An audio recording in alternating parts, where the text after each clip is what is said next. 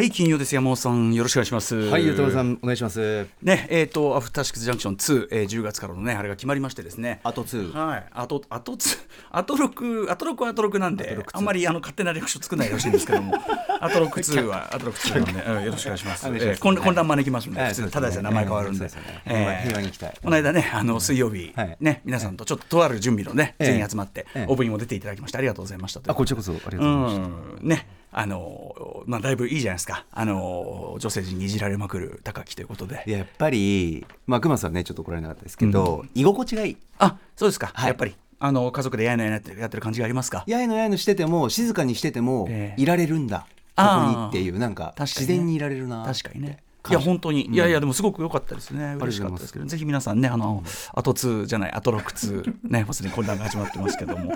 はいえー、とこちらのですね、えーまあ、内容というかね、まあ、追ってまたいろいろ知らせていきますんでこちらも楽しみにしていただきたいといったあたりでございます、はい。でですねあのーすいません今日9月1日ということで、はい。えーとまあ、関東大震災から100年、まあ、100年という、まあ、節目もあるのか、ね、いろんなところで、まあ、防災の意識を高めましょうだのね、えーまあ、どうせね東京だって日本またの地震来るかもしれませんから、備えましょうみたいなのは、まあ、ちょいちょいやってますし、えーあとはそうですね毎年毎年私が話して後ほども言いますけどもそんなような話結構ね最近はそのするようなメディアも増えてきて、まあ、結構そこはいいことかいいっていうか、まあ、重要なことかなと思ったりするんですけどもちょっとその話たっぷりありましてですね、ちょっと今今今年の推薦図書がまためちゃくちゃ量が増えまして例年のねおすすめしている何冊か定番的な何冊かと、さらにですね新たに加わった何冊かみたいなのもありますんで、えーちょっとですねたっぷりちょっとオープニングトークでその話してよろしいでしょうか。聞かせてください。ね、すいませんね。しかもそんなあの重大な話してるっていうのにねあの服はピンクなんですよ。そう。えーほとんどあの林やペーパー級のですね、えーこれあの上だけじゃなくて下もピンク。あ本当だ。かなり靴も。うん、かなりピンクなんですよね、まあ、今日はあの、はい、バービー表やるんで、ちょっとね、ねえ。ー表敬ピンクと言いましょうか、素晴らしい。バービー表敬ピンクということで、まあ、かなりピンクピンクしているので、こんな格好ですいませんということでございます。はい、えーちゃんと話をしていきたいと思います。あそうだ、あとそれそもそもあの山本隆明さん、先週お休みだったからね。そうです。すいません、すいません、その件もね、すっかりすっ飛ばして、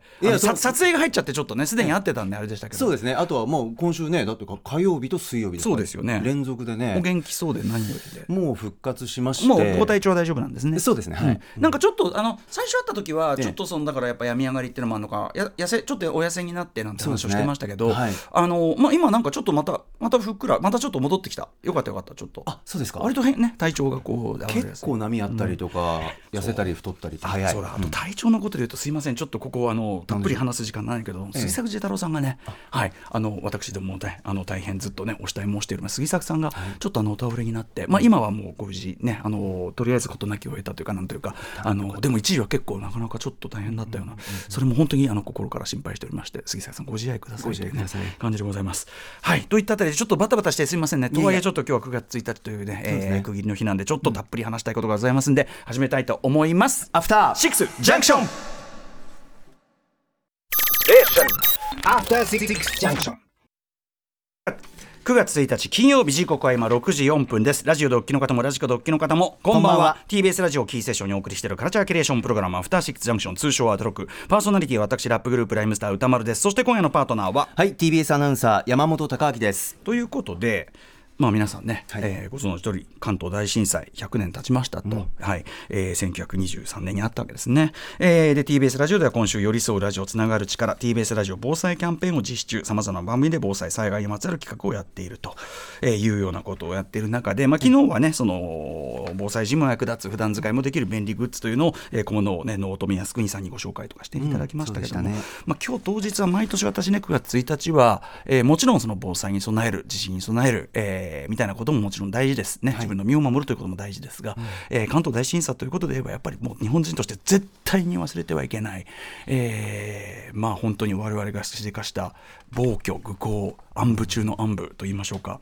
えーまあ、朝鮮人いや朝鮮人の方だけじゃないですね、えー当時内地にいた中国の方も含めて、あとまあそのなんていうかなそのま巻き添いというのかなあのーお前は何人だろう何人だろうっていうんで殺された日本人も含めて、えーまあ暴徒その流言飛語に惑わされた暴徒とかあとはまあ言っちゃえばちょっとこう権力も関わっているみたいなのもね、えーどんどん出てきてたりしてますが、えーそういうのによる、まあ、大量の虐殺事件があって本当信じがたいような。ね。あのひどい事件があってこれはまあ通常普通に皆さんあの教科書等にもね載ってて、あの常識として知っていることというかね、ただその内実みたいなところっていうかねあのなんとなく知識としてはしててもどれだけひどいことだったのかっていうのをちゃんとこう認識しないことには二度と繰り繰り返す前っていうかそんなの当たり前ですけど、あのーなんていうか人間がまあそれは要は我々自身の自戒としてですね人間というのはいかに簡単に最も抱きすべき存在になり下がってしまう。私自身もです、えー恐怖に駆られ、えーまあ、恐怖ですね。やっぱり恐怖というものに駆られると人間はいかにこう変なことになってしまうかとか、もっと言えばそのなんていうかなそこで大義名分を得てしまうと、どれだけ危険なことになってしまうかその大義名分というのは全く根拠のないことだったりするわけですけどもどれだけ残酷になりうるか自分たちが残酷になりうるということもまあなんていうかなストッパーというか、主としてやっぱりこう過去の起こってしまったことはもうねちょっと取り消せないですが、はい。できることは学んで、まあ、当然二度と繰り返さない、ええ。あるいはそのどのように良くしていくか、うん、みたいなことしかないはずなんですが。でですね、ちょっとメールもいただいておりまして、ラジオネームたけさん、えー本日9月1日、関東大震災が起き、その後、朝鮮人虐殺が起こったことについては学校で聞いて知っていましたが、歌丸さんが毎年お話しされている中で、とても関心を持つようになりました。それは何よりでございます。えー現在、新宿の大久保にある高麗博物館では、最近発見されたという、帰国という方の書いた、えー関東大震災絵巻が展示されています。えーこれは平穏な街が地獄と火災で混乱していき、えーそして朝鮮人虐殺の様子が時系列で描写されているそうです。えー僕もまだ見に来てないのですが、政治家たちから信じられない言動が繰り返されている中で、このような展示を見て伝えていくことが、現在の僕たちにとってとても大切なことだと思います。あと6通楽しみにしてます。ありがとうございます。ということで、こちらの展覧会は7月5日から12月24日まで、ねえー新宿大久保の高麗博物館というところでやってるそうなんですが、今日もね、まさに、えっと午後3時半からの荻上チキセッションの中でも、えー特集、関東大震災から100年、朝鮮人虐殺の実態とその教訓ってね、まあ、もちろんさすがチキさんやってたわけでございます。私、あの、先ほど大慌てでスタジオに入ってくるんで、チキさんとエレベーター前だったの、ああどうもみたいな、あみたいな、あみたいな、咳咳み たいなやつしかできてませんでした。ねで、えー、と出演は私が毎年毎年ご紹介させていただいております、えー9月東京の路上で要するにその実際に、えー、と朝鮮人虐殺がどういうことがあったのかというのを、まあ、現在の視点からもさらに資料を紐解いてですね、えーまあ、分かりやすくというか、えー整理して提示してくださった著書でライターの加藤直樹さんそして高麗博物館前館長の新井勝弘さんね、えーお話をしているということでこれぜひあの聞き逃した方もタイムフリーで聞いてください私もちょっと準備で聞けてないんでこちらは後ほど聞きたいと思います。でですねちょっとまたその政治家の発言っていうのはちょっと後に置いときますね。あのー毎年毎年そのお勧めしてるわけです。まずはそのまさに加藤直樹さんがお書きになった9月東京の路上で、えー、頃からというところから出ております。ジェノサイドの残響ということでさまざまな印象深いこと書いてあるわけですけども。うーんとか、まあ、その同じ加藤直樹さんが書いた、えー虐殺否定というトリックこれ要するにとんでもないことでございまして近年はそのあれはなかったんだみたいなことをね、ええ。まあ、ホロコーストなかった説みたいなのもね。たまにあるじゃないですかいわゆる昭和ですよね、でも例えば公職についてる人がそんなこと言ったら一発退場ですよ、普通ねあのー世界世界地球この地球上では。普通ね、ええというような近いようなことを今平然と言ってる方がいらっしゃる。から驚くべきことです、まあ、そういうこうなかった論みたいなのは、えーどういうような構造で成り立っているかというのをこれはやはり分かりやすく加藤直樹さんが紐解いた、えーこれもこれから出てますね、えートリック虐殺否定というトリックね、えーという本が出てるこれも絶対お勧めしたい。あとあの昨年お勧めした中で言うと関東大震災の直後朝鮮人と日本人証言集ということで山崎正夫さんということが生まれてこれは筑馬文庫から出ておりまして非常に手に貼りやすい。最近これ出たやつで、えーちなみにこのえー、とこの筑馬文庫のですね、ええ。あのいろんないろんな側面から例えば子どもたちの作文であるとか、はい。あの著名なその作家のなんとかであるとかみたいないろんな角度からやってるんですけど、最後にあの公的文書たちっていうのが載ってるんですよね。公的な報告、公的資料に残された記録って各警察署の報告であるとか、はい。えーいろいろ載ってるんですね、えーでまあ、そこにはもう本当に目を覆わんばかりのいろんな事実が結構驚くべきえーみたいなの書いてある。でですねその中で比較的こう新しい資料として、はい。2008年にこれ内閣府がまとめた資料です。ね。はい。内閣府中央防災会議が設置した専門調査会のうち災害教訓、えー災害教訓の継承に関する専門委員会がまとめた第3期報告書の中の1923関東大震災第2編よりということで、えーまあ、いろいろこういうことがありました。朝鮮人への迫害とか、えーいろいろありました。中中国人の殺傷がありましたみたいな、いろいろやってきて、はい。ね、で最後にこうやって締めてますこの文章、えー以上公的記録を見ても震災直後に殺傷事件が多発したことは明らかである、えーそしてこれらは殺傷事件の全貌を示そうとした調査ではないのでこの白の殺傷事件が発生したこといたことは確実であると、えーもちろん全てではないが軍警察市民ともに例外とは言い切れない規模で武力を武力や防止力を行使したことは重く受け止める必要があろう。内閣府が出している資料ですね。はい、これご留意ください、こんなのも載ってたりしますよ。公的の資料ですはい。とか、あのーこの番組でもね、えっと、漫画としてね、ご漫画作品でご紹介した、えっと、えー岡田作務さんというか書かれた、陽気なやつらというね、漫画作品。これはあの、この番組の漫画の紹介の中でやりました。妖怪がこう出てくるという。中で、追悼、ね、塔っていうのはこう、なんだろう、明かりの方の塔ですね。追悼と書かれたこの田舎の一辺は、えー関東大震災の中で、やはり朝鮮人虐殺、えー自警団によるそういうものが行われたというのが、まあ、実際にその、私がから先ほどから紹介しているような本も資料に引きつつ、えー紹介された本ですよというのがあったりします。でですね、ですいません、ここまでは今まで毎年毎年もう紹介していた本なんで、で他の方も紹介してたりすると思うんで、ぜひ参照していただきます。ちょっと新規で2冊ちょっとご紹介したくて、1冊は、えっと、赤坂はね、あの双子のライオン堂ってあるじゃん、素晴らしい本屋があるんですね。双子のライオン堂さんのところで、えっと、いろいろ本を探してる中で、えっと、あこんな本があるんだっていうんで、関東大震災の想像力っていうんで、はい。えー関東大震災をその後の報道であるとか画家であるとか要するに図像が日本人によってあ、まあ、日本人だけじゃないか、えー、とどのように図像で示されてきたかというような、えー、とそういうような本があってあこれ面白いなということで。えーカラーでね、はい。写真はいこれあの篠木直子さんあの映画のあれとかね紹介でもおおなじみ篠木直子さんが役でジェニファー・ワイゼンフェルトさんという方が書いた本なんですけど、はい。でまあ、非常に大著なんですがその中でやはりそのいわゆる自警団が振るった暴力の数々というのをこう記録された映画があったりして、はい、これはまあ他の本にも載ってたりする竹あの竹久夢二のね竹久夢二が子供がその朝鮮人狩りの様子みたいなのをあの遊んでいるみたいな。様子をこう書いたりするみたいのがあって、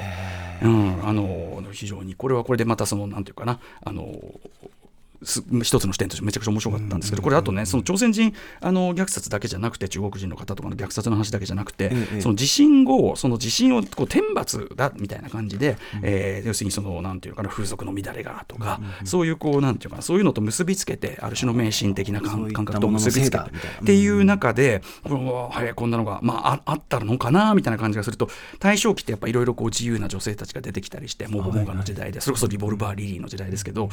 それでやっぱりその地震はそうやって女性たちがこうやって、なんていうかな、いろんな、こうなんていうかな、今で言うフェミニズムというか、その女性たちがその今まで通りにしないからだみたいなことを偉そうに書いたようなあの風刺漫画とかもあったりするとか、偉そうな先生がもうとんでもない、もうもうこれ、これミ、ミソジニーってワードでしか表現しようがないようなことをいっぱいおっしゃられてたりとみたいなこともあったりして。はい、これ、衝撃関東大震災の想像力という、えー制度書から出てる本、これもすごく勉強になりました。はい。あともう一つ、これ本当に激推ししたいのは、つまり激推しっていうのは、つまり私がちょっとあの、えっと本の帯も書いているんですけど、ええ。すみません、帯というにはあまりにも本字数が多くて本当にすみませんって感じなんですけどえーこれあの、えっと、先ほどから言っている先ほどのあのセッションに出た加藤直樹さんが編集で書かれた、えー後藤修さんというこの方あの教師の方ですね。学校教師の方が要はですねあのこのいろんな虐殺云々の流言飛語って横浜から結構始まっていると。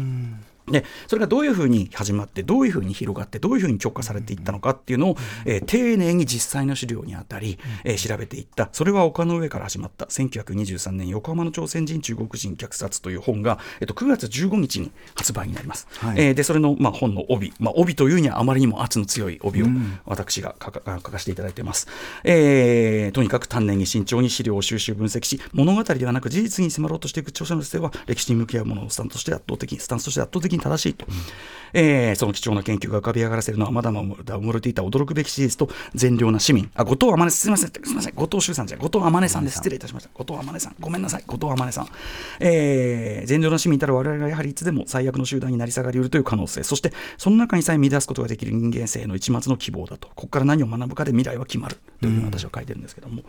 そうなんですよね。今回そのいろいろこう丹念に調べていく中で、え例えばあの、えっと、なんだっけな。山本さんかな。あのすごく美談として語られてきた警察署長がこう体を張ってこう守った人がいる。これはそれこそいわゆるこうなんていうのかな。あの日本の誇りを持つ、ね、こう教育をしましょうよみたいな。そっちサイドの人も喜んでこう語りがちな。で実際それはもちろんそのそういう方がいた。守ろうとした警察署の方いたのは事実なんだけどあのただこのやっぱりこの後藤天音さんはですね丁寧に丁寧にそれを調べてそういうこう語られているようなヒロイックな行動というよりは本当に地道な説得とかでもちろんその時代の時代警察庁の人ですから時代なりのもちろん朝鮮の人に対する偏見とかも全然ある上でのでもそれでもその今この目の前で起きている事態に対してひもう当然人は殺すべきじゃない。暴力は振るうべきじゃない。っていうその基本と人として基本的なそのヒューマニズムっていうのがきっとやっぱりあってそれに基づいて行動したそしてっ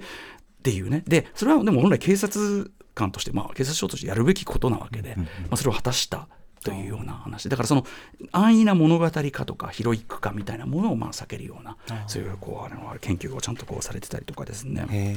あとね、えっ、と、やっぱり警察がこう果たし、これ、寿署という警察署が出てきて、この警察署そのものが、えっ、と、横浜の中でね、すごく大きな被害を受けて大混乱しているということもあるんだけど、まあ、はっきり言って流言飛語、例えば、えっ、と、朝鮮人は見つけたら殺していいというふうに言ってるよっていうふうに、そういうふうに警察が言ってるよっていう、デマが広がるんですね、はい。でもそういうふうに言ってるよって広がる裏付けというか、はい。としてやっぱり寿署の警察署側もそのなんていうかなそれを裏付けるような行動とか言動を警察官取っちゃってる。なんならあの警察署に連れてきて、誰がやったのか分かんないけど死体を縛り付けたまましかももう大変な暴行を与えたような死体を放ってもう明らかにでそれを見たら普通の人はあお墨付きだって思っちゃう。だから警察同じ警察って言うけども、やっぱりその公権力側が果たしてあるいはその軍がですねこれは他のところの話ですけど軍が大量に連れてきて、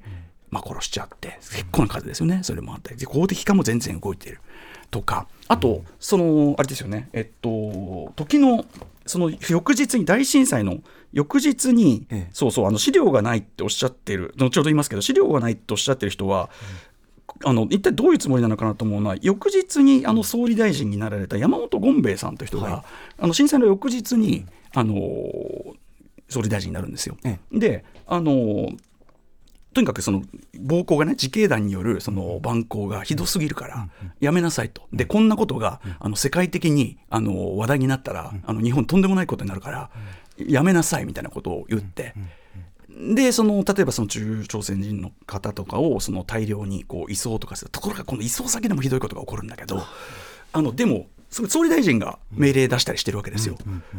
というようなのが、まあ、あの私が今日挙げたようなね、えーいろんな本には書かれておりますので、はいえー新しく出た本で言いますと、今度9月15日に出るそこ、えーそれは丘の上から始まった1923年、岡間の朝鮮人、中国人虐殺、えーというこの本などもさらに加えて読んでいただければと思います。ええでも、まあ、あの非常に読み物として、やっぱりまず一冊読みやすいのは9月東京の路上でだと思います。あの加藤さんが本当に問題のあり方みたいなものを整理して書かれてでもしあの今までそういうまとまった本とか読まれたことがないという方はぜひこちらからお勧めしたいと思います。一個一個ちょっといろいろ引用していきたいのは山あの山々なんですがちょっと時間もないんで、で先ほどから言ってる日本の政府の方は何を言ってるのかしらっていうのは、えー、ともうねだいぶ広く報道もされておりますがえー松野博一、えー、と官房長官が31日の記者会見で、えー、ととにかくその虐殺に関してですね、まあなんか問われて、えーとにかく報告書当時の報告書で、えー、やったの有記者が執筆したもので政府の見解を示したものではない、政府内で事実関係を確認できる記録が見当たらない、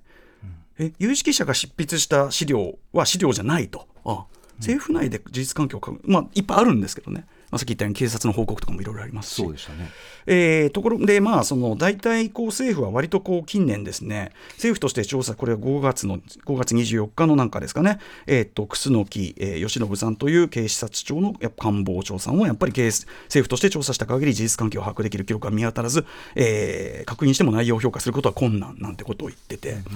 えーまあ私がさっきから言ってるその内閣府の報告書とかあるんですけどね、そうですね。でもまあ、それはなんかよ、なんかこれは資料じゃないんでみたいな、なんかぼやかったこと言ってですね。いやー気味が悪いな。気味悪いし、あの僕、これ、通常のですね、えっと、なんていうか、人権を重んじる国家で、はいあの明らかに歴史的にもう認定されたとこじゃない、もう後から後から資料が出てきてるんで、みたいなこんな、で、教科書も書いてあるようなことですよ、えそういう虐殺を、えっと、なんか資料ないんで、よくわかりませんみたいなこと言ったら、これ、一発アウトだと思うんですよね。どういうまあでももちろん都知事のね小池さんだってあの小説ねいわゆる小説あるんで。小説なんてないです。あの歴史的に確定した事実です。えあのなかった説はもう非常にずさんなあの説を振り回したあの虚言でございます。まさしくデモでございます、なのでなんというか恥ずべき恥ずべきというか驚くべきなんていうかな政治の倫理の低下といいましょうか。あの人権軽視甚だしいというか、あのどの口がこれロシアの侵攻とかを非難できるんですかね？こういうことを言ってる人がね。あのでとにかくあの私が今言えることは皆さんあのてこういうことを言う政府ですよこれ政府見解ですよね？官房長官が言ってんだから。もちろん。こういうことを言う政府であり、都知事なんですよ。あのなので来年都知事のね選挙なんか多分ちょうど1年後ぐらいかな来年あったりしますけど皆さん本当によく考えてくださいね、あの他のいろんな政策あってもいいですよ。いろんなお考えあってもいいけど、あのめっちゃ人権軽視してます。人命を。でそれをしかもこれからいろんなことが災害が起ころうかという東京の中で、あの反省し学び。要するにねあのこういうこういうこと言うと日本人の悪いことばっかり言って違いますよ。二度と日本人が変なことしないように、我々が殺人者にならない虐殺者にならないようにより良き日本として世界にちゃんと確固たる位置をキープできるように。こそ必要なはい。心構えであって、それをなかったもん僕たち悪くないもんみたいな子供みたいな言い草で乗り切ろうっていうこれこそが亡国のいやすいませんねあの物言いが硬くなってしまいますけども。改めて聞いてもでも恐ろしい驚くべきことだと思います。あのこんなことは許されてはいけないし松野さんのこの発言も思ったより炎上しとかしてないのが俺驚きで芸能人の不倫の10分の1も100分の1も炎上してないじゃないですか。どうなんですかねこれ。と思いながらのピンク色の服を着た男、えーみたいなことでございまして。いやーでも本当現状怖いなこの国おっかね。マジでおっかね。でもそのおっかね国にしないことにできるのも我々の力なんで。なるほはい、えーということで、えー、といろんな本をお勧めさせて。あの後ほど本のリストなんかもねツイッターだの、えー、と番組のホームページとかにも上げておこうかなと思いますんで参考にしてください、ぜひね、はい。ということでちょっと長々と失礼いたしました、まあ、でも大事な話なんでね、はいえー本日のメニュー紹介いってみましょう。はい。6時半からは週刊映画辞表ムービーウォッチメンです歌丸さんが評論するのはマーゴット・ロビー主演グレタ・ガーウィグ監督バービーです。そして C からはライブや DJ などさまざまなスタイルで音楽を届けるミュージックゾーンライブディレクト。今夜のゲストはこの方です。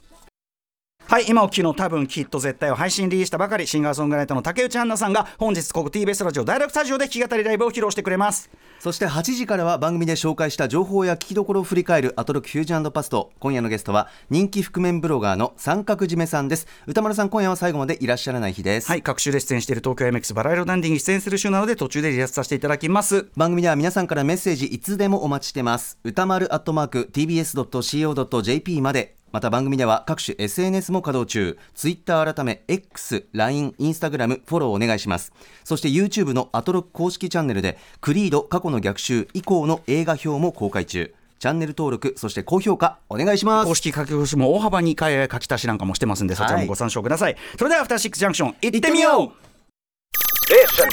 After Six Junction. さてということでこの後バービー映画表でございます、山本ウォッチメンいかがだったでしょうか？私は映画見終わってまず印象に残ったのは忘れられないのがあのバービーが眺めるあの公園での光景っていうのが非常に印象的でしたね、はい。なんかそれまでやっぱバキバキのパステルカラーとかのバービーの世界とか、その人間の社会すら僕ちょっとこうハリボテンみたいに見えてなんかええなんかなんか虚構だなみ確たいな。カリフォルニアだしね。そうなんですよね、その中からのあのふと出てきた公園のシーンだけ、ええなんかすごく自然なトーンのはい。この質感で、でバービーがそれ眺めていろんな人の人生模様がふと分かるような景色があって、なんか淡い光に包まれててなんかあれ？なんか俺こ俺泣けてくるみたいな、うんうん。何これ？彼女もねもちろん涙してましたそうなんですよね。でその時にあなんかいろんな人生自体尊いんだなってそうね。本作のまあ、結論でもありますけどね。うん。そっからのベンチに座ってるご老人のシーンもすごく良くてねあの居住まいっていうかね、はい、有名な衣装デザイナーのベン・アン・ロスさんですね。はい、あそこからねなんかなんだろうなこの先自分どうしていこうかな。あ今からもうこうなりたいと思わせてくれるようなシーンだったし、あと一方で歌丸さんイートシーンないかなと思ってたんですけどイートね。あのねエアイート。はいはいはいはい。エアギターならぬ人形遊びだからね。素晴らしかった。うん。いいと巡る確かにそうだよね。マーゴット・ロビーのエアイート、エアドリンキング、エア歯磨きも良かったし、ええええ見どころですね、途中でパンが焦げたり、ええ。牛乳が賞味期限切れになったところとかも、なんかちょっと人生につながるようあなあ確かに。なんかつながってる確かに。このフード使い。時間が過ぎたってことだね。最高 After Six Junction. ボンジュール三輪明宏です。ポッドキャスト番組。三輪明宏のバラ色の人生。配信は毎週日曜日と水曜日です。忘れないでね。忘れないでね。でんでん。